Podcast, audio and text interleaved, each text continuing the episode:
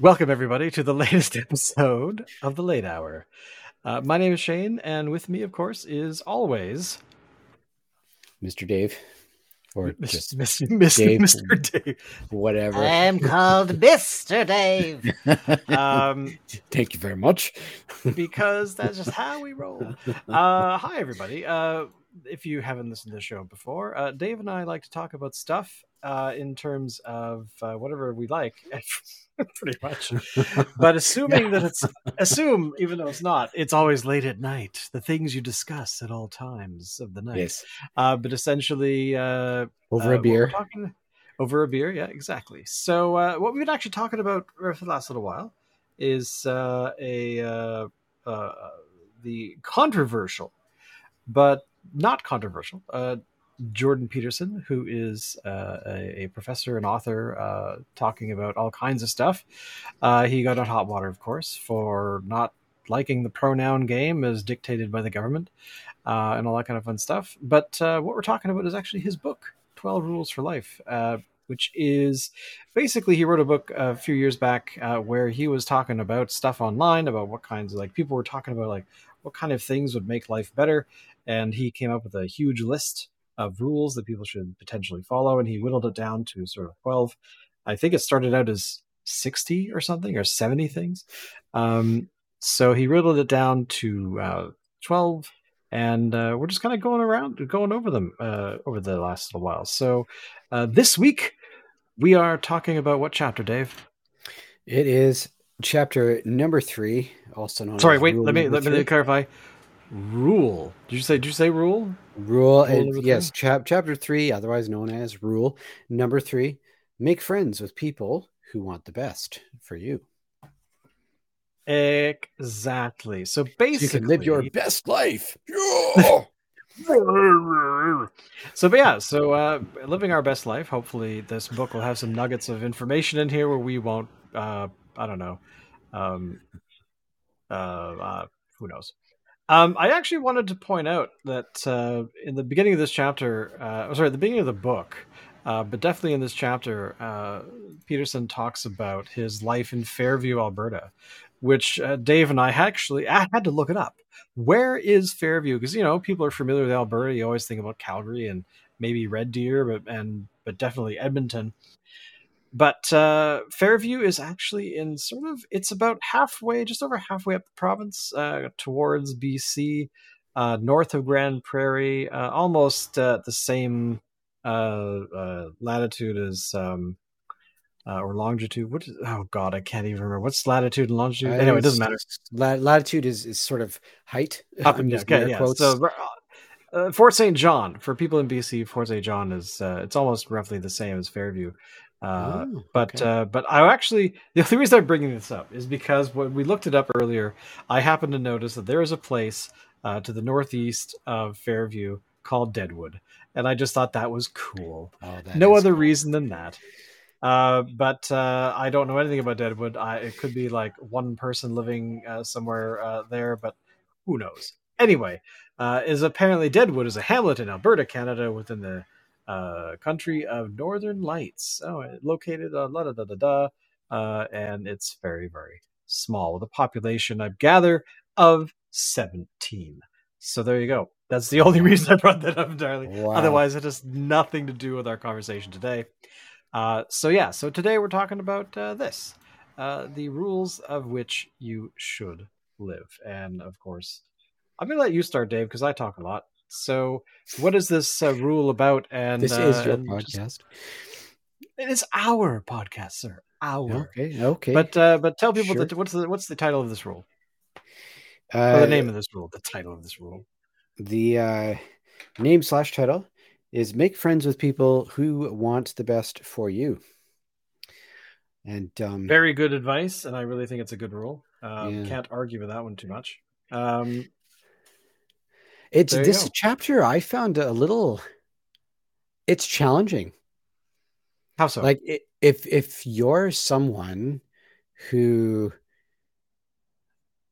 is generally wanting to kind of stretch yourself right and be uh, at your best um, and also if you do associate with folks like he describes from his childhood, um, it, and these are people that you know, uh, one person unfortunately um, ended up uh, dealing with schizophrenia later in life.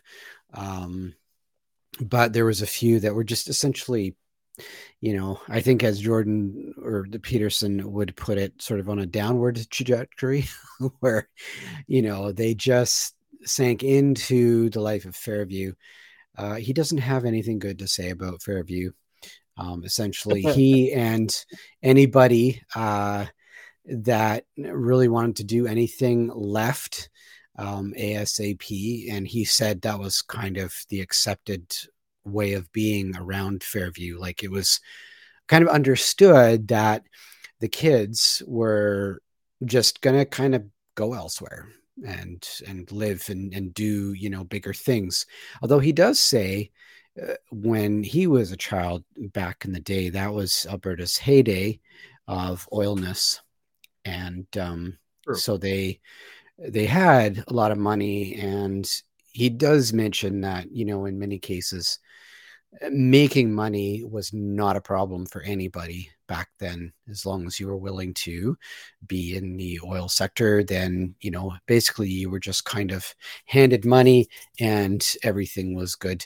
You were on the gravy train um, right, right, at that point. But um, he had other plans. Uh, a few other folks he knew had other plans and um, so they left fairly fairly young. But yeah he said you know there was uh, many folks that just did not aspire i guess to try and and be more of more be more um, stretch themselves it's so part of me has a real like i kind of get hives with um phrases like you know live your best life. Like, I don't know why. It's really funny because that is, in fact, what I would like to do. And that's why being able to do this podcast with you has been so cool because that's kind of what, for me, what it's always about is, you know, try not saying I'm super successful, but you know, at least exposing myself to ideas about amazingness and what kind of cool stuff can you do with yourself and how to how to be cool, you know, and I'm using the phrase really loosely, cool, like just how how do you be more, you know? Uh, how do you stretch yourself? How do you reach for those um those dreams you've got basically if you have any dreams i mean some may not um so it's well, well, let me let me ask you this for a second because mm. um i did not grow up in a small town i grew up in a town that you know there were i mean what is victoria's population when i was born is probably about 200000 now it's actually about twice that um, so we're talking like almost half a million people in this just in that cramped area of the south island but the uh, where you grew up was I would consider to be uh, in the middle of nowhere, but but but, but that's yeah. not what I really want to say. The, the the the the actual thing I want to make a comment on is how did you growing up feel living there? Like when you grew up, you eventually knew you would you wanted to leave, but I, I suspect your parents probably didn't think oh well they're never going to go they're going to always be in the area or yeah. did they did they sort of go the same sort of idea like oh they're they're eventually they'll they'll leave and go somewhere else which you both you you and your brother both did. Well we, so, did, we did. Yeah we did. Eventually i took my sweet time with it um yeah true but i mean this is the thing is that that we all go i mean like when i left victoria it was very sudden. It was very like i basically uh followed a girl and uh, it it I went from living in Victoria to suddenly living you know 50 kilometers away in a different town with an ocean in between. Um within like two weeks. I mean that's how i didn't it wasn't like a lot of thought like oh should i live in vancouver? Should i no well, i don't know. Um it was just basically that's where she is and i'm taking a chance and off i go. So and it worked yeah. out. So you know what can you yeah, do? yeah. But the reality is, I never grew up in that sort of Fairview because I I've I've looked at Fairview on Google Maps and I look at it now and I'm like, would I want to escape? Yeah, probably. Um, I'm not a you know I'm not a farmer. I'm not a because I always picture like I follow a lot of farmers on YouTube because the the hoof trimming I don't know somehow is like this zen sort of thing to watch. Um, you know, people planting crops and explaining and going through every year like sort of what kind of crops they're going to grow and these kinds of things, but they live what I would consider to be again in the middle of nowhere. Mm. Uh, you know, like the they're always talking about, yeah, no, I got to drive into town, which is like an hour in one direction. You know, there's no turns. They yeah. like I have to go there, and they drive for an hour, get what they need, and then they drive back. Yeah. And you know, and it's it's very very strange. Where would I, growing up in that environment, become a farmer? Probably, but again, uh, would I want to escape? Like, would I actually have that Fairview experience? If this is a teenage wasteland of doom, and every child under the age of this is eventually going to bugger off to the horizon and never come back, which I have to say that a lot of people I know over the years have done that kind of thing. Like a lot of people that I know that have used to, they grew up in Calgary, or sorry, grew up in uh, not necessarily Calgary, but grew up in Alberta uh, and Saskatchewan, left. I mean, I it's kind of funny. Like in this building alone where I live, uh, there are like three people that all grew up in Saskatchewan, and they all mm. left. You know, and they they have this sort of thing with uh, with Ali that is, you know, the the they know they know why you leave you know? My mm. parents my dad the same thing. I left there because i can't stand snow. Well okay great. But um but anyway uh, sorry i completely derailed whatever the hell you were talking about. But but this is what i mean like these kinds of cool things that uh that we've run into over the last while um mm. you know we're able to kind of revisit and and and, and look at. So anyway save me from my own self Nothing to save, man. But you are asking about what was my sense of what he was, you know, that Fairview mentality, right? Yeah. And um I gotta say, yeah, actually. Um, where I grew up, definitely environmentally speaking, it was a lot uh, a lot less challenging. I mean, he talks about, you know, uh, the drunks not lasting long around Fairview because, uh, you know, anybody that was pretty into his cups, as they used to say, you'd stumble into a snowbank at 3 a.m. and, you know, somebody might find you 10 o'clock the next day um, dead, right? Because we're talking right. 40, 40, 50 below uh, frequently, I guess he was saying during the winter. So, um, it's uh, that was something that he had to contend with as well, and I'm sure that was a, lo- a large part of it too. I mean, you just mentioned your dad, right? I I moved out of Saskatchewan because I couldn't stand the damn snow. Like that's not that's not an uncommon thing to hear uh, around these parts. So, um, but that for me was never the issue. It's more about doing stuff cool stuff. Right. And wasn't a lot of cool stuff to do where I grew up. Um, there was uh, really your standard Canadian stuff, really. Um, mining, logging, or fishing. Those right. were kind of the primaries. Uh, oh, sorry, and uh, the mills when I was a kid, um, which ended up dying um, fairly early. Uh, when I was younger, I wasn't a kid anymore, but uh, I was pretty young, I think, when the mills started dying. Um, so those are not even around anymore. So, and the mine, I, I don't believe is working at full capacity.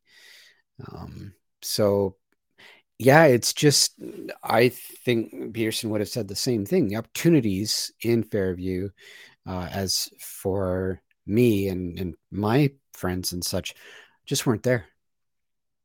Right. You know, unless there's some specific stuff like or if you're entrepreneurial like there's nothing saying you can't you know make make a go of something locally if that's your your kind of mind.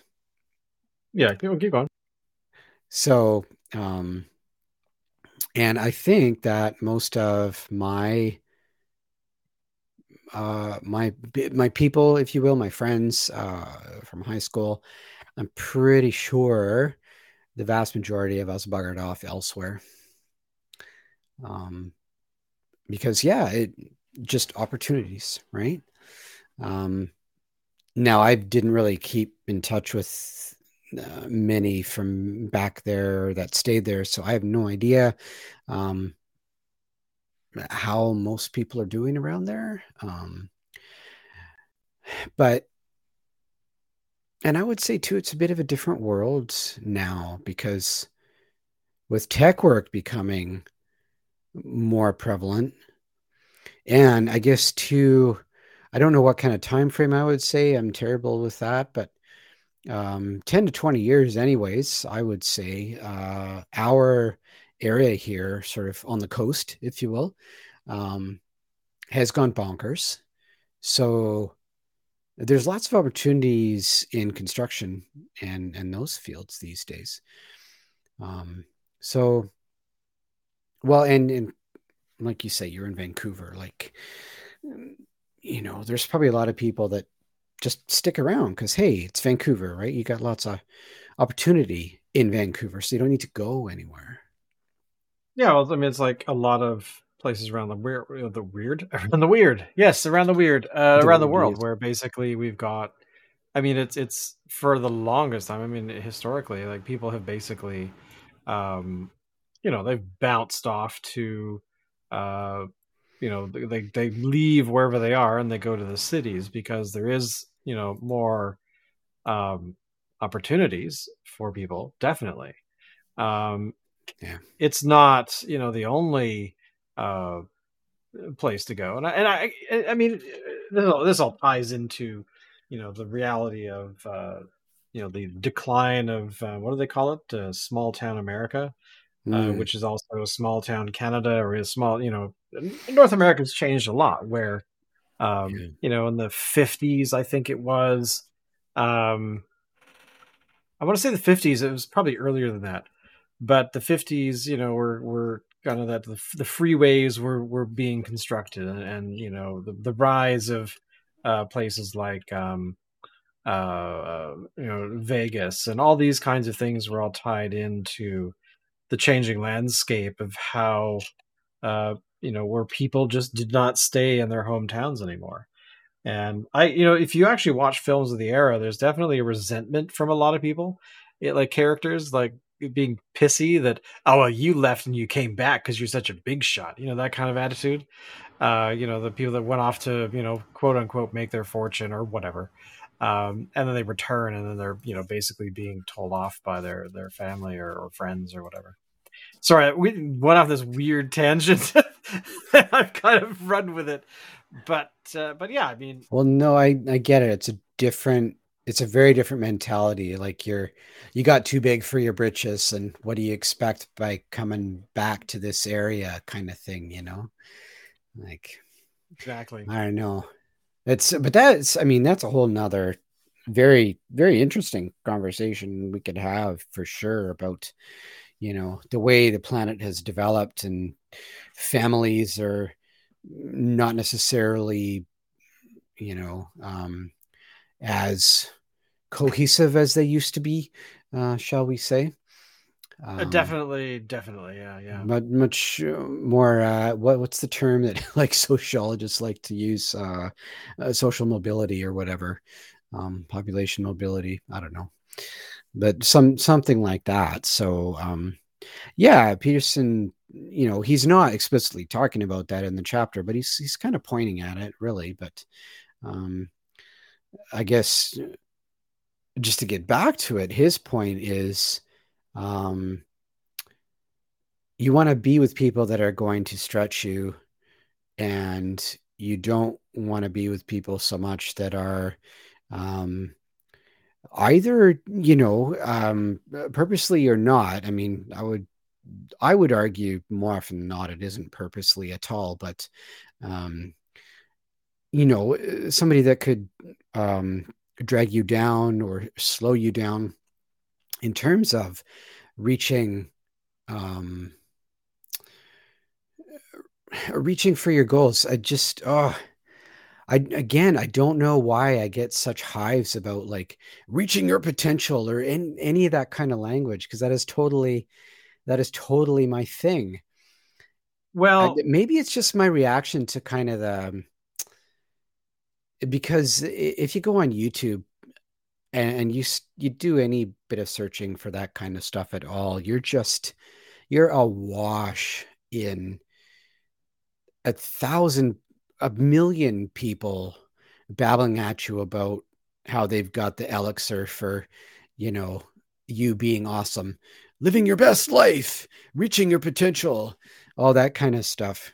Again, it's kind of amusing that I I get such hives about that kind of talk because that is totally my so, my thing. But there we are. So basically you're you're saying that if you see somebody online specifically saying something nice about whatever um that they it gives you you, you said you earlier you you know gives you hives you know that um Oh, okay, okay. So, question for you: You said okay. whenever I hear somebody saying something nice. So, what what do you? No, no. Sorry, sorry. Let me let me clarify. Not not saying something nice, but but being a, a cheerleader for others. Right, uh, right, right. Like like being a because essentially, I mean, yeah, you're you're a wash. You do anything remotely connected to positivity or uh, yeah rules for life, actually. Um, yeah. and you'll oh, you'll run into somebody without even trying. Um, but the best part that that uh, of that, or sorry, the best in my mind, is uh, because it's easy. It's very, very easy for that. And, and I run into it all the time as well. You know, because I have searches for myself, I've got searches for clients, all kinds of things, and you will run into that stuff worded in a different way. And yeah. the the re- uh, actually, come to think of it, there's a, a film that Bo Burnham, the the comedian slash actor yeah. slash director, did um, a few years back uh, called uh, uh, Grade Eight so grade eight being that time where you're going from being a kid into being an adult and you know that awkward space of of you know a year or so and um, one of the characters and of course this specifically this this movie was about kids of that age growing up in the world of social media. And the lead character has a youtube channel and they're recording every night posting to youtube and whatnot.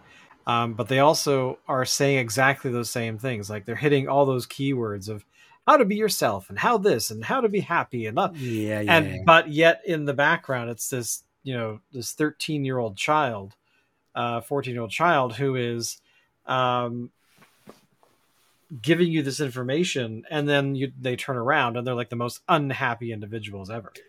So, you and know, which is actually very true. I mean, you think of comedians and the sort of trope that, you know, the funniest comedians are always the most unhappy. Um, yeah. But, um, but yeah, I mean, that's the thing is that you have that kind of stuff because it's so easy to do where you could build your entire channel on somebody giving you advice who are well meaning, I would suspect most of them, but not necessarily qualified because it's it's very easy to talk to a camera or to record an audio piece and actually say you know some some helpful advice uh, without any evidence to back up what you're saying. Because the rubber hits the road only when something goes sideways. So if you give somebody advice in your life here and there your people are always doling out advice uh, and the advice you give uh, causes harm or is maybe not the best advice you could have given and you know or whatever but at the end of the day causes somebody else pain um, that's when you can either go no no let me clarify what i meant or oh my gosh you're right what i said might have not been the best but i was trying to be helpful but mm. let me help you you know let me help you recover from this. Um, where a lot of those people on YouTube, for example, won't don't have that responsibility. They just don't, you know. So it's like they they Yeah, dole this stuff out, they spew it out on the internet, and the uh, actually my favorite video ever of somebody giving advice, um, for like the first this is this is a local uh YouTube person who I think has stopped doing this since, but because I haven't seen them post anything new and I haven't actually looked, I could go look, but I don't care. Uh, but essentially, they had uh, they would give you advice for like two or three minutes, and then they would start talking to the goddess of Gaia or something while taking off their clothes in Stanley Park. So uh, you wouldn't see any nudity, but that's what they essentially supposedly were doing. Um, how that was connected to self help, I really don't know. I mean, even saying the phrase self help kind of is weird um, because it implies that you have to help yourself uh, with, or, to me, without advice. But anyway, uh, it's kind of like one of those weird things, like because you know, as as you know, uh, the biggest enemy of anything is in your own head. So, Mm. um, but However, here's also the the, thing. biggest help.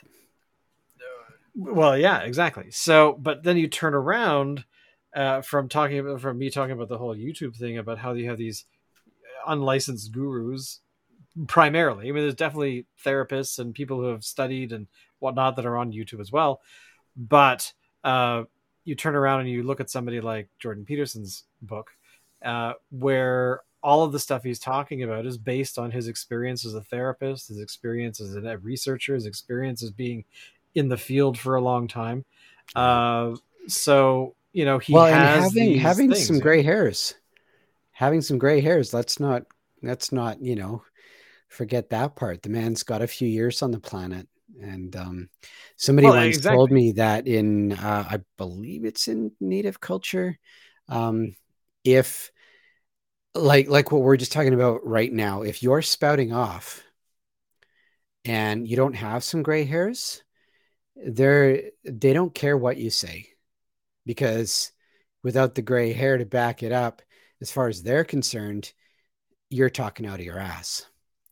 So Well, they don't really have a lot of respect for that. So, and that's, um, I mean, it, again, we've talked about this a little bit, eh, maybe even the last time I recorded, just that I'm, wh- at least while I'm reading this book, and I don't know if, if I'll care uh, down the road, but I'm not really exposing myself to a bunch of other media, either about or from Peterson um, just because I want to sort of experience the book on its own merits, I guess, if you will, and because I'm aware of his controversial nature, um, or the, I should say the controversy surrounding him. Who knows if it's controversial nature? I would say he's, you know, that's not really what he's aiming at by any stretch, but regardless, there is that controversy stuff, and I just want to be able to experience the book as a book written by a dude who seems to have some wisdom. And as you said, he's been in the field for a long time. Um, clearly, the man's got some brain cells as well, because holy crap, you can tell he's he's pretty smart. Um, and uh, the book is dense. Like each chapter, there's just so much in it to think about when I started reading this chapter, actually, um, I just kind of flashed through it and I'm like, I, I don't know if I'm even going to want to do this chapter. Um, well, I mean, I, I would have, right? Because it's it's our next chapter, but I was just like, I don't know, man. I'm just not into this chapter. But then I actually I read it properly, you know, word for word type reading, and um, I'm like, you know, I like this, um, because he's not. I love the fact that the man isn't like these little bites. It, getting back to the YouTubers, right? Like you get these little sound bites, like you're you're the the five people that you hang out with the most, right? Period. End of story. Um, whereas Peterson's chapter is make friends with people who want the best for you. Like that's there's no moralism there. There's no thou shalt, you know, uh, not consort with harlots, whatever crap, you know. He's just saying, look, here's here's something that you need to think about if you are truly a person who wants to have a rich life, have a good life, stretch yourself in terms of your capabilities, really reach for um, the stuff that you dream about, your you know your your desires. Because hey, we all we all have them. We're all humans. You can't get away from them. It's just that he's saying you have to look at who you're hanging out with, right? Like the people you see most and the people who influence you most, um, they are going to shape your life, is what he is saying, and you can't you can't deny that. You can't get away from it. It's just what are you going to do? And I think I don't know what the other chapters are like, but um, I find this one pretty challenging because I I am definitely like a people person and people, uh, unfortunately, kind of a people pleaser. Um, well, quite a bit of a people pleaser, and um, you know maybe uh, there's loyalty stuff going on there. Um, but Peterson actually talks about loyalty, and he says, "Look, you know, you loyalty is great, but then you got to look at, you know." who who is the loyalty going to? Are they deserving of your loyalty? He's he's saying almost explicitly. Um and you got to really think about that. So i think for a lot of people this would be a pretty tough chapter to go through and you know contemplate contemplate the chapter in the context of their own life. Like who are you really hanging out with and where is your life now? Is it where you want it to be? Is it taking you in the direction you want to go right? Um i guess yeah like fulfilling here we go again with this stuff fulfilling your potential. Like it, it's hard well, I mean, to find language that that is is okay for for me as far as i'm concerned because it's all it's all like been it's almost like it's got this taint of you know bullshit hyper positivity type thinking backed up by as you were kind of mentioning earlier backed up by nothing right you get this 13 year old that's spouting off about how to be happy and, and you know the five five biggest tips for um for making sure that you you stay happy in in all situations whatever right and eh, I, I, think you made the comment. Meanwhile, the camera turns off, and you turn around, and dad's an alcoholic, and and mom uh, takes sleeping pills and has anxiety, and uh, um, it's uh, it just it's a messy life. So, um, and, and that's true because yeah. the life is messy. Life is uh, chaos, and and you know. As you and I have talked about, the only way really to, or at least from my perspective, uh, the only way hmm. to live is to you know be able to manage how you react to the world, uh, because there really isn't anything else you can do. Um, you know, you can't. You're not. You're not building mega yachts with your eighty gazillion dollars uh, and uh, you know hiring yes people to be around you all the time. You're living in the real world. Um, but yeah, I mean the, the um, something you said basically was was what is happening in this chapter. Where I mean, basically, this chapter is actually kind of the lightest one that I've read so far, and I've think I've I'm up to rule five, six now. Um, and the compared to a lot of the other parts of the books or a lot of the book is uh you know that these are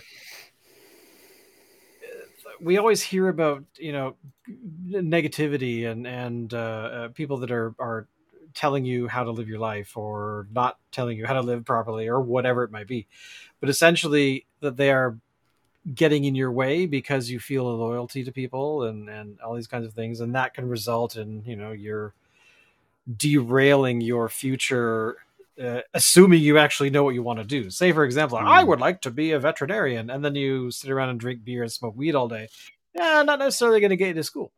But you know, I mean, there's, I mean, that's definitely what I think a lot of this chapter is going on about is that they have, uh, this is what I mean by it being a lightest because it's so obvious to me of what this chapter is talking about. Like, basically, Yeah. you are an individual. You have all these loyalties to people you grew up with. You have all of these things that you uh, support because of where you grew up. Uh, but it isn't until you leave that environment uh, when that can change. When you can go, oh, geez, you know, Barry's like the coolest dude I know. Wow, I grew up with him. He's the like the most funny guy. Blah, blah, blah. Ah, geez, you know, I guess maybe I shouldn't do that heroin with him, you know, or whatever. I mean, I'm, I'm picking on really extreme kind of cases, but there are even subtle ways of of what kinds of, uh, you know, cost to to as he puts it, the cost of living in that sort of environment versus the benefit of actually leaving. Um, Yeah. and talking about you know chaotic relationships and stuff like that. I mean, he goes on basically to tell you about his you know what he did growing up, and it was basically grew up in a small town, hung out with some people. They were pretty cool, but ultimately I wanted to do more. And if I didn't leave, uh, I would not be where I am right now. I would be probably still in Fairview, uh, sitting on the corner stool. Um, and you know what? Actually, it's really funny. I thought of Cheers when I was reading this again uh, a couple weeks ago. Was uh, the very ending of so so Cheers? If you've ever seen it, is a TV show that ran I think in the late '80s into the '90s, and it basically was telling the story of a bunch of characters who hung around this bar named Cheers uh, in a place in Boston or yeah Boston I think Yeah, I think it was Boston. and um, so it was uh, these characters basically got into all these different sort of situations where they uh, were you know ridiculous things would ensue. They basically hung out at the bar a lot of them like quite a bit of the time. And because that's where they found friendships. And if you get to the last uh, the if you watch the thing all the way through which i think i did i think i watched a bulk of that show. I don't think i watched everything but they got to a point where the very last episode um, the characters all the characters in the show found you know a, a new thing to do their lives kind of moved on from being at the bar Mm, mhm. and uh, like uh, the the Woody bartender character, I think he got elected into politics. I think he became a politician. Um, okay. The uh, uh, Frasier uh, moved to Seattle because he had a, a sh- he got a radio show in Seattle Mhm. um, on the other side of the thing, and that was a bit stressful for him because I think he had a child with one of the characters in the show. Um, uh, the the the uh, the people that had always sort of been there moved on, except Mhm. for the lead character. He basically was still there the whole Mm. time. Like he Mhm. and one of the characters said, "You know, I might be moving on. I've found this new job. I think actually Norm, Norm, the the, the guy that always sat in the at the end of the bar, The and postman. in the bar. Yeah, the postman. No, no, no. Oh, and the postman too. You're right. Um, uh, Clive, Clyde. So I forgot the postman's name. Anyway, does Okay, doesn't matter. sorry. I thought Norm was a postman, but no. no. Norm, Norm was the. I think he was like an out of work accountant or something. I've forgotten exactly what Oh, right. he did as a career. But anyway, I think he actually got hired by Woody to run his, you know, the the Oh, yeah. finances for his campaign or whatever it was. I've forgotten exactly what it was. But anyway, but all these characters move on, and and it was Norm that said at the very last uh, moment of the show, which was basically because uh, they they were acknowledging that hanging out at the bar kept them from doing things, kept them from living their lives in a Mm, certain mhm. way, and, and including uh, the lead character. And that was kind of it was it was implied for a long time, but basically as the show was winding up, they moved on and and the uh, the lead character uh, who ran the bar, whose name escapes me. I The character I don't remember, but Ted Danson was the Ted actor. Danson's character.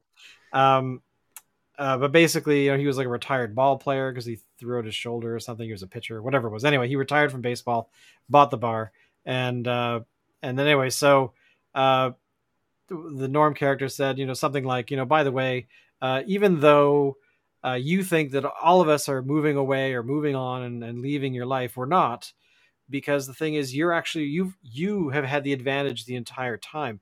You knew what you wanted to do. You knew where you wanted to be. Mm. and your first love is the bar. Like you Right. you love us all. We all love you. But don't forget don't feel sad that we're you know doing something different with our lives. We won't be here as often. But you because you're already there. You have you've had this the entire i mean for exactly the entire show uh you know was about this character who didn't realize what he had and then eventually at the last second he's like oh you're right actually you're right i've always been here I, this is actually where i want to be and you're right i've i've been doing and living my best life the entire time and just didn't realize it Mm. um, you know, people popped in, people left, and that kind of stuff. But he always had that sort of cornerstone of this is my life because I chose to be here. I didn't wander in one day and decide I liked it. I didn't trip over the stoop and decide I would stay. He made a conscious choice, be like, this is where I want to be, and yeah. and he also, you know, he had some mentorship there at the beginning and stuff like that. So, um, but these, but the chapter that were that that that basically that um, that uh, uh, uh, Peterson is talking about is that it's like uh, you have to recognize that the friendships are a two way road, and the friendships you Mhm. have in life uh, need to be um, need to be open to that. You need to be, you know, you need to recognize when you have friendships that, I mean, he refers to them as toxic and stuff like that, which is a very real thing. But ultimately, you have to realize that the that everyone. I mean, I always phrase it this way: everyone's fighting their own battles. You know, their own little wars going on in Mhm. their own in their own mind and um and in their own life, and you need to know when enough is enough. I think is sort of what he's saying in the chapter. Like, eventually, you need to remember that it's okay for you to be friends with people that may not be the that might not make the best choices for themselves. You can give them advice. Don't let them be a leech on yourself or whatever. La da da da da. But essentially, um, you just need to know that you, as an individual, are living, and you can give as much as you want, but there will be a limit where you yourself will suddenly start to falter, either physically, mentally, whatever. You need to know when to say to somebody, "Fuck off." Um, I mean, I'm, I'm paraphrasing it, uh, but essentially, uh, in order to, in order for you to be supportive and to be, you know, of other people, you can't be giving all the time, which I think is actually a major fault for a lot of people, including myself. Um, yeah. that because I would I would say that in my Yeah. in my practice, like a lot of the uh, stuff that I do is I give too much because and then I don't leave enough time for for myself or something on those lines. Like somewhere in there, right, yeah. is the truth. Dig in and find out. But essentially, um, you know, you have to be able to. Uh, what does it? uh, What did he say? Let me actually pull up the chapter here. Um, I'll go right to the end, and it says, uh, "Don't think that it's easier to surround yourself with good, healthy people than with bad, unhealthy people. It's not. Uh, a good, healthy person is ideal. Uh, it requires strength and daring to stand up near such a person. Uh, have some humility, have some courage, and use your judgment and protect yourself from too uncritical compassion and pity. Make friends with the people who are best for you." And that's kind of he's trying to say that as much as I would like to tell you, don't hang out with Joe because he's a heroin junkie and he'll steal from you or he has stolen from you. Um, you know, you you shouldn't just give up on somebody Mm. like that, but you need to recognize what that relationship is is. And I actually have some, I used to have some friendships that were very much where I was probably leeching off of them or they were leeching off of me or vice versa. Like it was a very, you know, sort of a marriage of not great. And, you know, eventually they either drifted off on their own or, you know, there was basically piss off. I think a lot of romantic relationships are like that, where you have this romantic mm. relationship and if it doesn't work for somebody, um, you know, you have to be able to say, you know, it's not working for me anymore. I still think you're cool, but uh, I'm crazy or you're crazy or this is just crazy being together. Let's no, let's not. And I always think that it, it's poorly uh, done in fiction a lot of the time, especially on TV, where a lot of people spend a lot of their time. Where those kinds of relationships, when there's some sort of you know division of a relationship or disillusion or whatever, um, that somebody is an asshole. And I mean, granted, the format of TV, it's all about melodrama and stuff like that. But Uh, yeah, Um, yeah. but I always find that that there's a lot of people that I've run into uh, that are very much married to that idea that there is this ideal that somehow matches TV, and I kind of like eh, no, that's not how relationships are. Those that's drama. I mean, uh, Nashville, a TV show that I- that I enjoyed because of its so out of left field, like over the top melodrama you know like there were like people that were in relationships with the, a different person every season or every 10 minutes it felt like and it was just amazing like it was so incredibly ridiculous but the show was really popular uh, at the time Mm. and uh anyway i keep i've derailed myself into tv but essentially to to summarize my whole point uh you know every relationship is different uh just basically make sure you recognize when they're not great um it's which is Yeah. not a which he also says is not easy to do um you know he No, made it, it can of, be you know- hard to do. Yeah, yeah, and I think, I think part of your you didn't you didn't say this, but I think part of your point about TV relationships, um, you know, really not being ideal models for us in IRL, as the kids say, um, you know, in in real life. Um, and I think that's just it, it's just a symptom of our times. I think where Right. we're more inclined to look to um, fictional characters for pointers than we are to our our elders, our our our own families, to see um, what how how to do a relationship, right? Um, and that's I- a great title for something. How to do a relationship. How to do. How to do that relationship. Yeah, uh, you're, you're, you're right. Keep sorry keep going. Uh, well, uh, so yeah, how how to do relationships? Now, on the flip side, I was going to say that fair enough, even in real life, we unfortunately have very very few examples of what a healthy relationship looks like. Very few, and if you're exposed to one, you are, as far as I'm concerned, very lucky. You know uh, when i look around um i i struggle to think of great uh great relationships that i would um want to emulate you know um either like uh because you were mentioning you know our romantic relationships um but just even uh family relationships and, and friend relationships like all relationship um, I think we as humans, um, well, okay, we as North American humans, I can't speak for other cultures.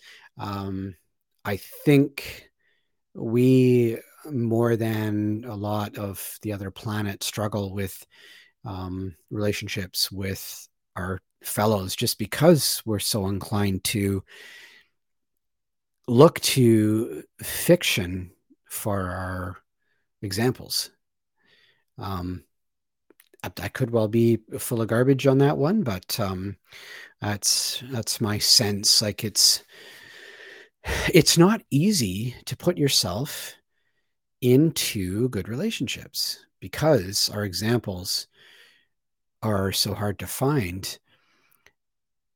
And I think you make a good point too that when it comes to you know either either books fiction or um, TV, where drama is the name of the game, and they're always looking for ways to ramp it up, um, which is fair enough. That's their whole point. That's what people are, are expecting, in you know, in in a way.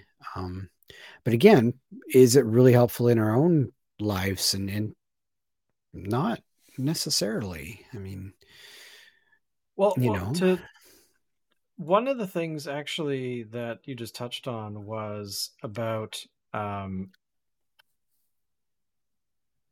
you know, finding good or uh, not good, finding different ways of, of looking at, at a relationship for whether or not they're good for you or not, um, or good for them. I mean, that's the other thing too is that you could be the leech or the whatever you want to call it.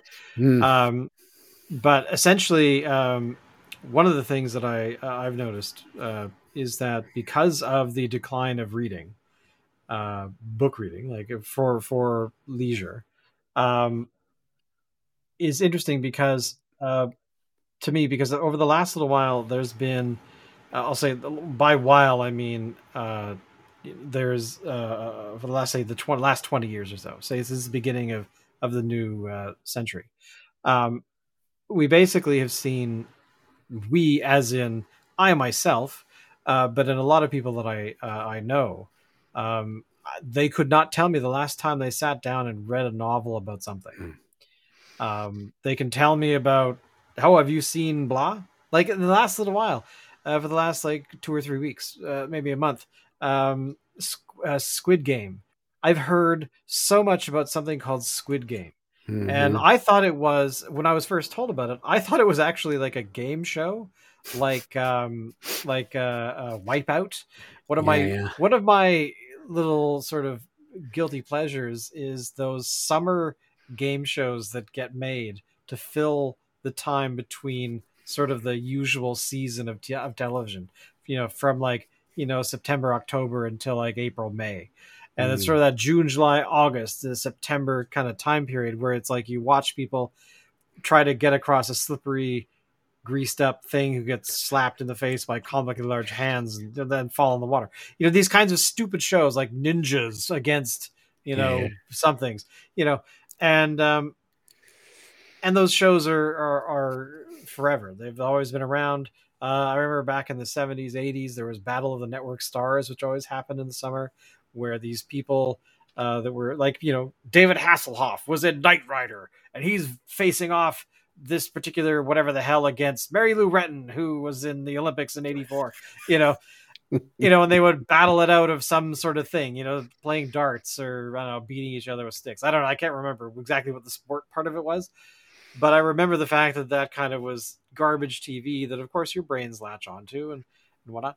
So, anyway, where was I going with this? Oh, yeah, the decline in reading. So basically, I was reading not too long ago, like just before the pandemic, I was reading some stuff about uh, from the U.S. National uh, uh, Endowment for the Arts was talking about how we need to have more authors being supported, and and I was very kind of like Canada should do that too, and uh, and and there was like a ten percent or twenty percent reduction in reading, like the people just weren't picking up books anymore, Mhm. and you know it was all this kind of stuff, and and I had I I did there was a bunch of other junk that I was reading too, but essentially. um you know, there's just this, this, you know, the people aren't reading as much, and, a lot of- and television was taking over, and and this is, I think, uh, some of the stuff I read was like 2018. Ruff, ruff, ruff, ruff, ruff. sorry, you too. the dog. I totally heard what you said, and you know what? The next time you touch the neighbor's cat like that, there's going to be problems. Um, but anyway, so basically, basically, yeah, the the these kinds of things are are happening in the background that people don't really necessarily, I think, pay attention to unless you're a publisher or author or whatever. But um, you know, there's there's actually the one thing that was fascinating was the decline of book sales at airports, where it used to be about you know, if you were a person who was traveling and you wanted something to do that was not necessarily uh, you know whatever you were traveling for like it was like i say a business trip or something and uh and whatnot so um you know people weren't buying as many books and there was like a, a, a steady decline in book sales or whatever Mhm. um but essentially yeah so you, got these things and so people turn to this is all to say people go to tv now rather than you know there's so much Yeah. good tv on yeah. so that was a really long-winded way to say to basically say that one sentence I could have said 20 minutes ago. But uh, but there you go. It's all good. It's all good. But, Sometimes, uh, what what did the ant say? If if if something is worth saying, it's worth uh, worth taking time to say. I can't remember exactly, Exactly. what the phrase was, but yeah. But no, it's. Uh, I I think this has been talked about, you know, in different forms um, for years now. The decline of reading, and you know, people gravitating. Um, and you know what's really hilarious is as you're talking about that, I'm thinking, oh shit, I'm one of those cheese balls that didn't buy a book at the airport, right? And was staring at the back of the uh, the back of the seat in front of me because they've all got TV screens in them now, right? Or yeah, a lot a lot exactly. of them do. So I was I was watching crap um, I I fly very rarely, just you know, to kind of let myself off the hook a bit here. But um, I I did I, I did read, exactly. I don't read. I promise. yeah. Uh, yeah no, sorry, I sorry. it's it's quite funny though that I could have and would have been better served, quite frankly, by having something I wanted to read, and yet. I gravitated to the screen and I watched stuff the whole flight. And I, part of it was kind of interesting because I believe I ended up um because um, I was on a on a flight to Europe uh, on on this particular trip, and um, so they had a few things out of Europe, like uh, you know some French crime shows. So I'm like, oh, this is really cool. it's really interesting because different culture, not the kind of stuff I'm normally um, exposed to in terms of options, right? I'm and I'm sure I could easily get my hands on them if I really wanted to. I'd be able to subscribe to some really funky French channel that you know streams all the all the new French material, but um yeah, at the time it just it wasn't in my world, blah blah blah. So in a way, it was interesting and a bit of an education seeing what another culture does for their own television, you know, what they consider cool, watchable material. Um, but um, what's my point there? yeah i just i guess i guess my point is just to say yeah i i fell down that rabbit hole too you know it's uh you gotta be conscious about your choices, right? About what what you're doing with your time. And a lot of people talk about that stuff too in that whole, you know, living your best life world, right? It's uh how conscious are you of where you're spending your time? Where are you spending your time? What are you doing with your day to day? Is it taking you in the direction you want to go, or are you just uh, how did you put it sitting around drinking beer and smoking weed? Like you know um that's true. it's and the, this is one of the things i love about peterson like he he wasn't even slamming weed as like this devil's you know hand type of thing. He actually literally says that for some people it can actually make them better. Right? But eh, I guess, you know, in, in as many cases, if not more, it can actually have a harmful effect on someone's life. Um, I, you know, the difference is what? Who knows? Have they done research on that? Probably not, because up until pretty recently, it was just considered devil's weed and it was completely illegal. So, um, whether or not research is being done on marijuana use, I have no idea because everybody is all about shrooms which is uh, I'm down with that too, totally. But that seems to be the sexiness right now is is research on uh, the use of uh, mushrooms as a therapeutic tool. So, um, but that's taking us down another infinite rabbit hole that I would love to go down, and we we don't have the airtime. We're supposed to be talking about chapter three. Um, well, I mean, here's the thing: is that this is actually very interesting because this is this is all surrounding um, a lot of what happens with I think life in general is that we have um, relationships. I think the relationships that get covered most often in fiction are abusive ones. Uh, in terms right. of toxic and sort of because he's referred to toxic relationships a lot in this chapter, mm. and the default for most television is like, oh, so and so is beating so and so.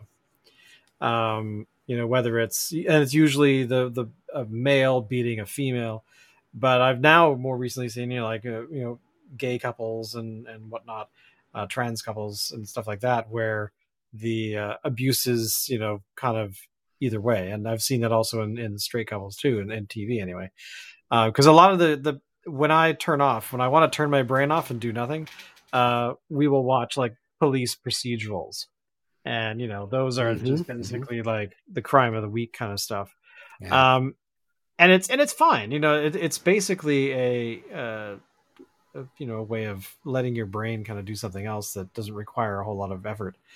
Um, but um, the problem is that it, it's very obvious what kinds of things get talked about, what kinds of things don't, and um, Hmm. yeah, yeah. I mean, uh, uh, and, and you don't quite get the true idea of what a toxic relationship is. Uh, you get the extremes, but you don't get the nuance and and uh, and the, the context and all that kind of stuff. Which, which, to be honest, in in those kinds of television's defense, that kind of programming, uh, they don't have time for. You know, it's like we have to solve a murder in forty two to forty four minutes, and uh, sorry, uh, doesn't really work that way in the real Yeah, world. yeah. But in our Yeah. world, our detectives are so good that they solve the crime within an hour. So yeah. uh, yeah. So I mean, and so I don't think that. And, and going back to your point earlier about you know uh, not talking to one's family about about relationships and things like that. That's actually a very true thing as well. Um, you know, I, I don't know how well uh, one could. Um, you know the the most people I I guess I mean there I've seen some families and people that I know that have talked to their family quite openly and and others that are like I'm not talking to my parents because they're assholes and screw them and blah blah blah yeah. and it's like well Yeah. okay fine but um the two two ends of the spectrum, I guess. Yeah.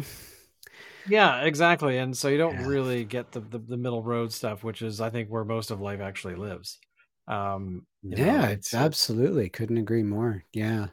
And that's I guess speaks to what what you're talking about in terms of the dramatization and stuff, right? Like and not having the time um and I think this is why I appreciate more of the um the, the what would you even call it? I don't know. The the nouveau TV, like is there a term for it?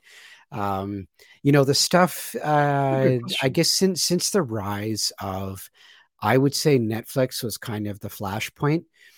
HBO is maybe more the grandfather of this kind of thing, but it just wasn't, it didn't have the reach.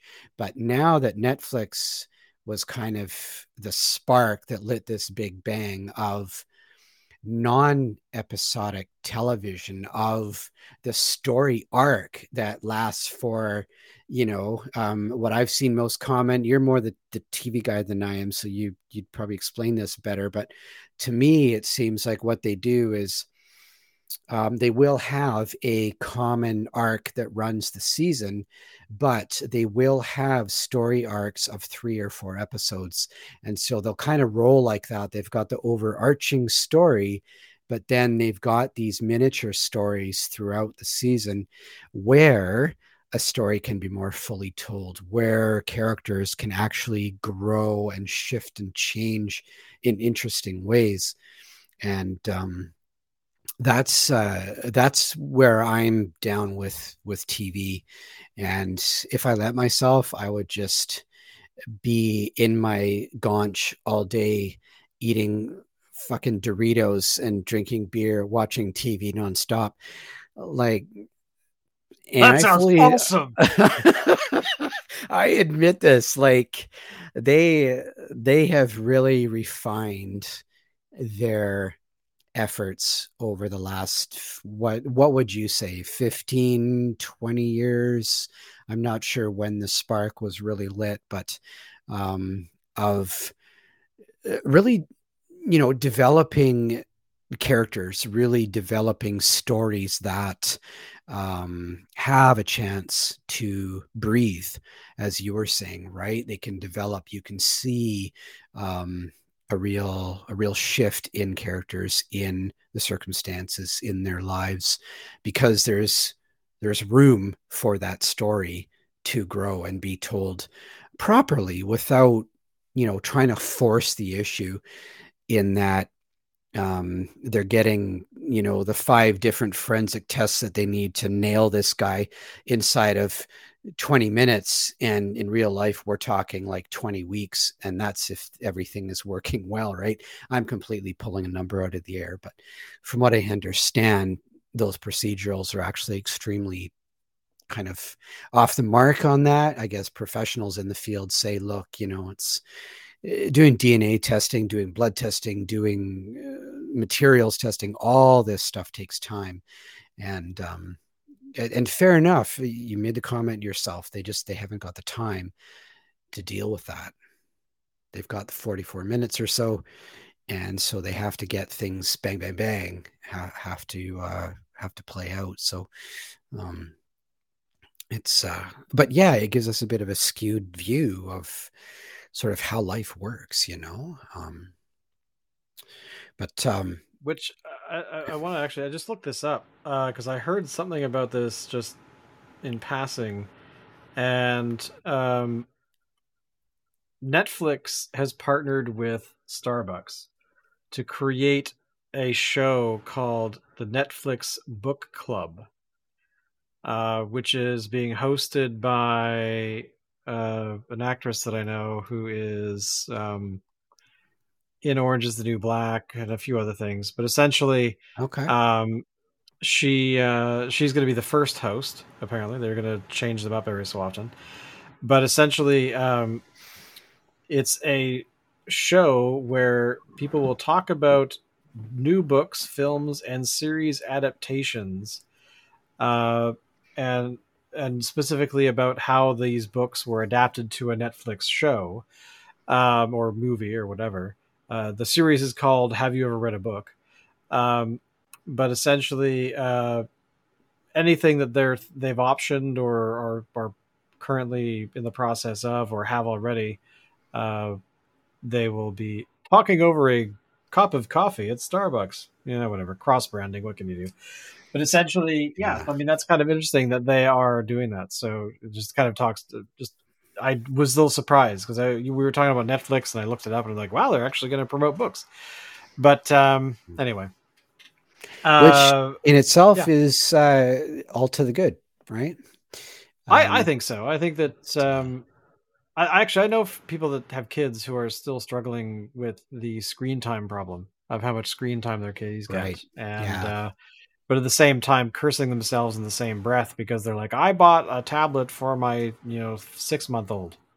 It's like, oh, I know. Why did you do that? Yeah, like, I'm sorry. Why? No, totally. Now we're complaining. Like, what the hell? I I knew a girl actually that um, uh, she turned into a single mom. Husband had uh, passed away, and oh, um, it oh, a whole nother ball of wax there. But regardless. Um, she uh, she told me that um, she never let her little one um, either touch the tablet or be with it for more than a few minutes. And I think that was even, you know, uh, there was no screen time until X years old, and I I don't remember the details anymore. But I'm like, you know what? That's there's wisdom there. There really is.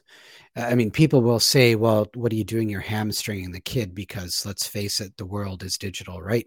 We're staring at screens all day. The knowledge worker is kind of the miner of our age, I guess you could argue, or farmer, um, that kind of thing, right? Um, and it fair. Um, I mean, hey, both of us look at screens all day you know uh, we do completely different jobs and yet uh, you know we do need to make use of the digital technologies that exist these days right? So you need to yeah, understand how how what are the basics of working a computer? What are um, the basics of working a zoom call um, writing an email using words um, uh, whatever else? Like i could go over a hundred different tools that you need to live in the digital workplace, right? And so there is a little bit of fairness there when parents say, well, you're just hamstringing your kid. But I think too, psychologically, mentally, you are hamstringing your kid if when your kid is born, you stuff them in front of a screen because that's a handy babysitter. Like, I don't yeah. think you're doing either yourself or your child any favors by doing that because um, at least from what I understand, as they've found in, in research, I guess it has a very real and shitty effect on the brain development of uh, a child when uh, when they're looking at a screen, particularly when they're too young. Um, and I think you know there's a way to bring it in with intelligence. There's a way to make sure that you're not hamstringing your kid in the workplace when they grow up. I mean, what are you worried about? Your kid is three years old. Like, for Christ's sake, already let your kid be a kid for a while, right? And they're going to pick up on some of the stuff, true. right? The kid's naturally going to pick up on stuff, anyways, because you're probably glued to the damn screen all night long, anyways, um, either the TV or the computer, right? Um. So they're going to pick stuff up. They're going to learn stuff just naturally because kids are freaking monster learners. It's what they do. Um, and and so I don't think there's the the need for as much fear maybe as as there might be sometimes. But um, yeah, sorry, you were you're going to say something, and I kept trucking. So hopefully I didn't. No, no, I, I was agreeing. I was, just, I was just saying that um, you know that that kind of the the digital babysitter was what you were mm. essentially mm. saying, which I, right. I kind of agree with. And I mean, it's it's difficult, I think, for for a lot of parents uh, to survive this day in these day and age. But at the same yeah, time, to kind of backpedal a little bit, I so that I don't sound like a complete asshole here, I get that part of it too, right? It's I mean, we're skidding off in all kinds of directions about where is society now, where is the family unit now, blah and blah. these blah. toxic relationships suck. Yeah, balls. yeah. Uh, you just you can carry on and carry on, but that is that is a fair point that you make, which I you know absolutely agree. Well, that's actually uh, not really what I was times. thinking about. Was it was more or less that um, that regardless of of whether or not people are using the technology properly. Um, it's really not an excuse i think for us to to do that but you know but again i can't speak for you know single parent x who's you know surviving barely at the end of the day.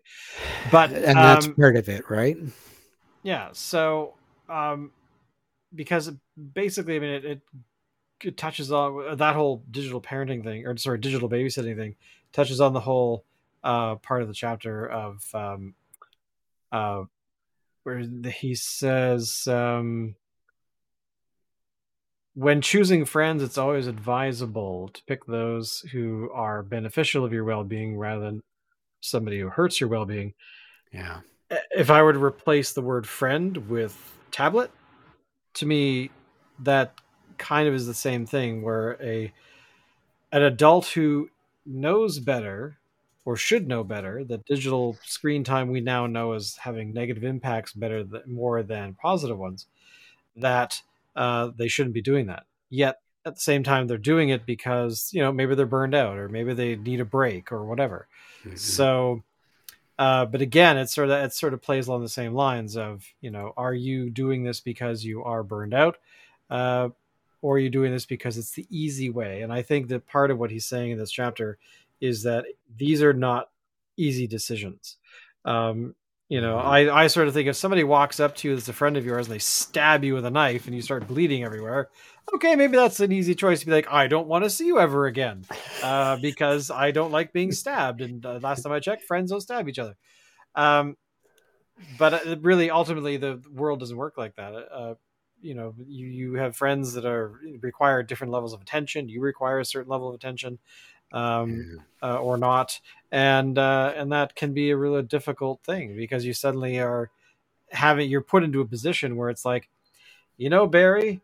Uh, actually, I can give you an example. I have a friend who I considered a really good friend. Uh, met him doing improv theater years ago. I moved to Vancouver, didn't realize it, but he also moved to Vancouver not long after I did. So I ran into him completely randomly somewhere. I said, "Oh, hey, I haven't seen you in a while." And he's like, "Oh yeah, I moved here and blah blah blah." And I'm like, "Oh, I moved here and blah blah." He's like, "Oh wow," it was like two or three months apart.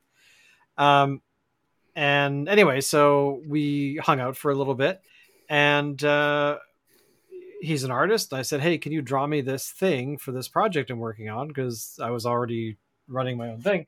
He's like, "Great." And I said, well, you know, uh, what would you like for it? And he's like, oh, well, I'm not going to charge you for it because, you know, we're friends, right? I said, okay, fine. Um, but, uh, you know, then later on, he ran into some money troubles. And he showed up at my door one day unannounced and said, hi, you want to hang out? And I'm like, yeah, okay, sure. Why not? So we started hanging out. Anyway, long story short, he was basically going friend to friend to friend, knocking on their doors because he was trying to ask for money. He didn't ask mm, me for mm. money. Right. But he brought up the fact that he had done some work for me that he had been paid for. And I thought, oh, okay. Well, I thought we had, you know, I actually, I, all I know what it was. I traded him for a website. That's what it was. I built up a website. And right. uh, so I didn't actually do nothing for what he had done. So, uh, and I was hosting it. I wasn't charging him for that. Like I was doing stuff for him for free that was kind of a long term commitment rather than him drawing like three images for me once uh, because you know right. I was a friend and I was being friendly to him. So, and he uh, didn't realize that value. He, you know, kind of dismissed what I had done for him, and uh, then he got you know bitchy because he was having money troubles. But here's the thing: I gave him three hundred bucks because he mm. had to hmm. pay his power bill or something, and he was really behind or whatever. And I'm like, fine. So I gave him three hundred bucks, and he immediately went and paid his bill, like the bill that he owed and like yeah, you're like right in front of me. He's like, "Oh God, man, hey, thank you, saving my ass," and like then paid whatever he had to pay, rent or maybe I don't know what it was. Anyway, and I didn't really think much about it because he was in a jam, and I just kind of gave him the money. I'm like, sure, because I have the money sitting in my account, I can help you out. Sure. Right. Yeah. Never asked for it back. I never asked him to pay me back. I'd given him a free website. I'd given him free hosting. I'd give. I built the fucking thing, um, for nothing and in trade for a couple of artistic things. And then um I don't know, maybe like a year later after the $300 thing, uh he was mad about this whole website thing for some reason. And I don't quite I didn't quite understand what he was pissy about. Something tells me he was in money troubles again. Um and he actually started bitching me out for whatever, like whatever was in his mind at the time, because I still don't understand it to this day and can't remember it anymore, to be honest. But anyway, and all I said to him was like, dude, I gave you 300 bucks like, a, you know, X number of months ago or last year or whatever. And I never asked for you back. And I don't quite understand why I'm getting shit on like this. And he hung up on me because this was a phone call. And I never heard from him again. Hmm. And that was probably 2010, 2009, somewhere there. Right. Didn't hear from him ever again. I still don't know what he's doing. I'm, I'm assuming he's alive, but uh, but yeah, I mean, it was so weird to me that, and I didn't yell or anything. I just said, dude, I. I don't know why I'm getting in trouble for something I didn't do or whatever it was, and yeah. and, and I don't know why I'm such a bad person because I gave you money last year and I've never asked for it back. I never asked you to pay me back. I just helped you out, man. And you know, maybe he was just too embarrassed after he realized that and left. But but anyway, yeah, it was kind of weird. Anyway, blah blah blah blah blah blah blah. Uh, yeah, but, it, no, but essentially, all I'm trying to say is that that was a toxic relationship that I'd never pursued after that. So yeah. at least it started going down that road, and maybe I just dodged a bullet. But anyway, yeah. No, I would say that's a pretty good illustration of what can happen in real life with us, right? Like, and you want to, because you want to be compassionate and helpful, um, you do what you do to help a person. And, uh, Peterson actually addresses that. We didn't. This is an awesome sort of a segue because Peterson mentions that we haven't talked about it yet about how we can want to try and help somebody or even like save them, right? Like if we are talking about someone who's, uh, you mentioned like a heroin junkie, right? Um, and maybe you really care for this person because they're a good a good friend of yours from way back maybe it's a family member uh, you know I, I would hope not but maybe um, whatever it is you are attached to this person and um, you you want to save and maybe you, you kind of want to help people just in general. And Peterson's saying well you need to that's another thing you need to think about in the context of the people that you hang out with because um you know it's kind of like compassion and caring and being helpful is all really good stuff but it can go too far. And, you know, even potentially be used against you, or um, you could use it against others. And, and uh, he makes the point that um, uh, some people say, well, you know, uh, Christ talked about turning the other cheek, and he, uh, uh no, he he befriended um, uh, what was it like hookers and you know money lenders whatever.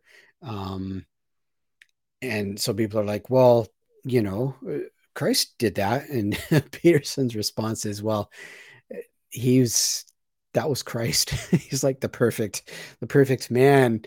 Uh, and um you're you is kind of how he puts it right? So um you you really have to examine your motivations i guess is what he's really saying.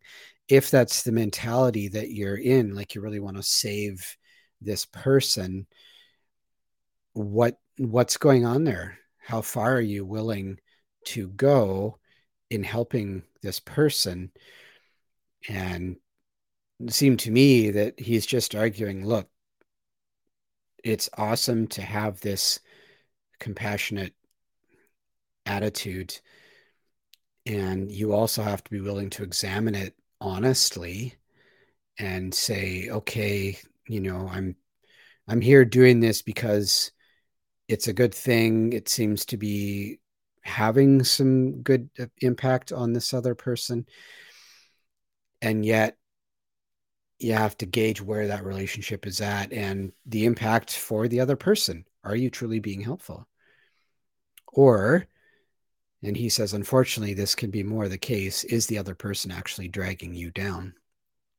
And he brings up um, a couple examples like uh, sometimes like a school counselor will take what's considered a delinquent child and put them into a group of supposedly um, you know good kids whatever high achievers whatever and he says Unfortunately, what seems to happen more often than not is everybody sinks to the lowest common denominator. So this troubled youth ends up dragging the other kids in that group down maybe not to their level but you know their their performance at school suffers and you know maybe they're not involved in the things they used to be. They're not your kind of classic you know, be a level student who's involved in the band and rugby and i'm just yanking ideas out of the air here but right right. um you know just the kind of the high achieving kid and same thing happens in work environments where you know some boss figures okay i'm gonna this team is a bit of an issue i'm going to break it apart and put these people in into teams that are high performing and unfortunately the teams are no longer high performing. It's kind of like, you know, the snake in the grass or whatever, the snake in the Garden of Eden. I'm getting very extreme with my examples for analogies, but that's kind of the idea where instead of the team bringing up this person, unfortunately, most often this single person, this unfortunately a negative influence drags everybody else down. And it really made me think about um, just as a kind of a an aside but connected um, steve jobs think of him what you will but you got to admit the man was able to put together a, a company that still seems to be functioning uh, reasonably well and um, you know it for a while turned out some uh, well still you could argue puts out some reasonable hardware um, but particularly back when Jobs was still alive. I mean, cell phones would not be where they're where they are um, without the impetus of Apple. You know, say what you will about Apple being shit and and whatever else, um, but cell phones are a thing now in many different flavors and sizes and blah blah blah. And you know, he was kind of the the impetus behind this shift into what we now know as the cell phone.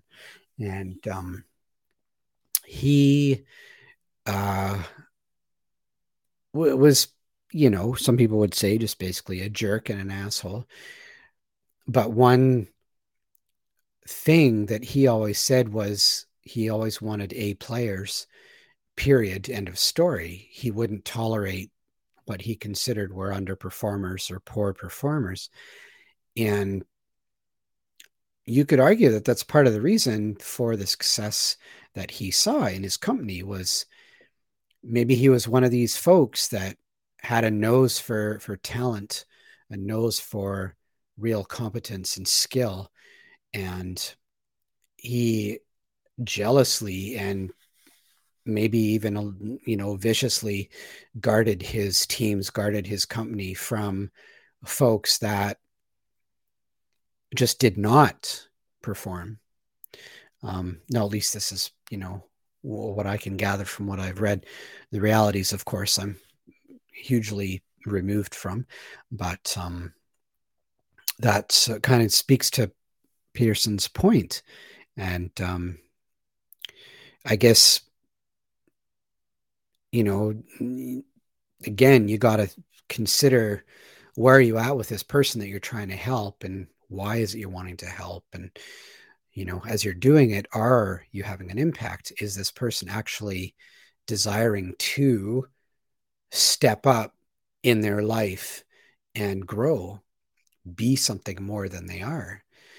And it happens. I read a, a biography of um, a woman who's now sort of one of these motivational speakers and you know wants to help others um, get out of you know basically crappy lives um, because that's where she was as a child. She grew up uh, in the 80s she's probably more or less our age uh, i think um, but she grew up in the 80s uh, more or less in new york city when New York City was, you know, the kind of crime ridden um, mess that it was for a while. No longer anymore, but regardless, at the time it was. And so her life uh, as a child was extremely difficult. Um, both parents were junkies, um, I think it was. And uh, so her home life was I mean, it wasn't a home life, quite frankly. It just wasn't. Um, but she manages in later life to, um, you know, get, not pull herself out of it, but she works herself out of it with the help of those that are offering to reach out and, and you know, help. And so that is something that's possible. But I think Peterson mentions this in the chapter, that person has to have that motivation. You can't uh you can't install that in a person. Either they have it or they don't. And that's that's as simple as you can put it.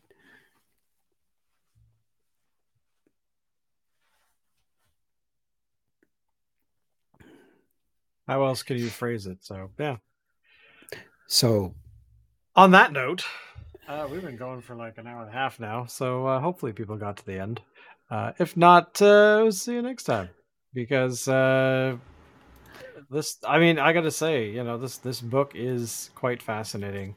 Um, in it is. I mean, even even if it's just like you know a summary of how uh, people can can be, because the or how people could be it could improve their lives because I think it's a genuine book so far for how you could actually do things, and I think it also is one of those things where uh, he, he, he's kind of he kind of writes like some people that I I like, uh, other authors that I like that are very much that here is the truth you need to hear.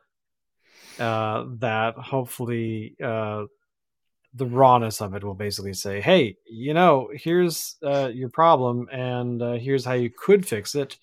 Uh, and uh, if you don't, sure, then that's on you. But you know, anyway, yeah. blah blah well, blah. He's, he's, quite poetic too, though, don't you find? I do so far, yeah. I mean, he's definitely got some things yeah. in here that I really like that that are. Yeah. He's trying to, because I mean, as we mentioned or I mentioned earlier about his, you know, his background in research and all that kind of stuff. So you know, he's trying to take a very complex subject and whittle it down. Like as I said, his original list, I think he says at the beginning of the book, was something like you know seventy different things or something. So to cut them all down. Uh, and of course, after this book, there's his next one, which is the More Rules or whatever. It's yeah, called. yeah, twelve more rules, I guess it's called or whatever. So Yeah, uh, yeah. But anyway, I will uh, see you next time with uh, with our adventures into uh, different books that hopefully will help people and stuff and other things. How does how do you Spark some summarize this? coolness? Spark some Yeah, coolness in your life. coolness. Yeah, yeah. Like. Bye, Dave. Peace.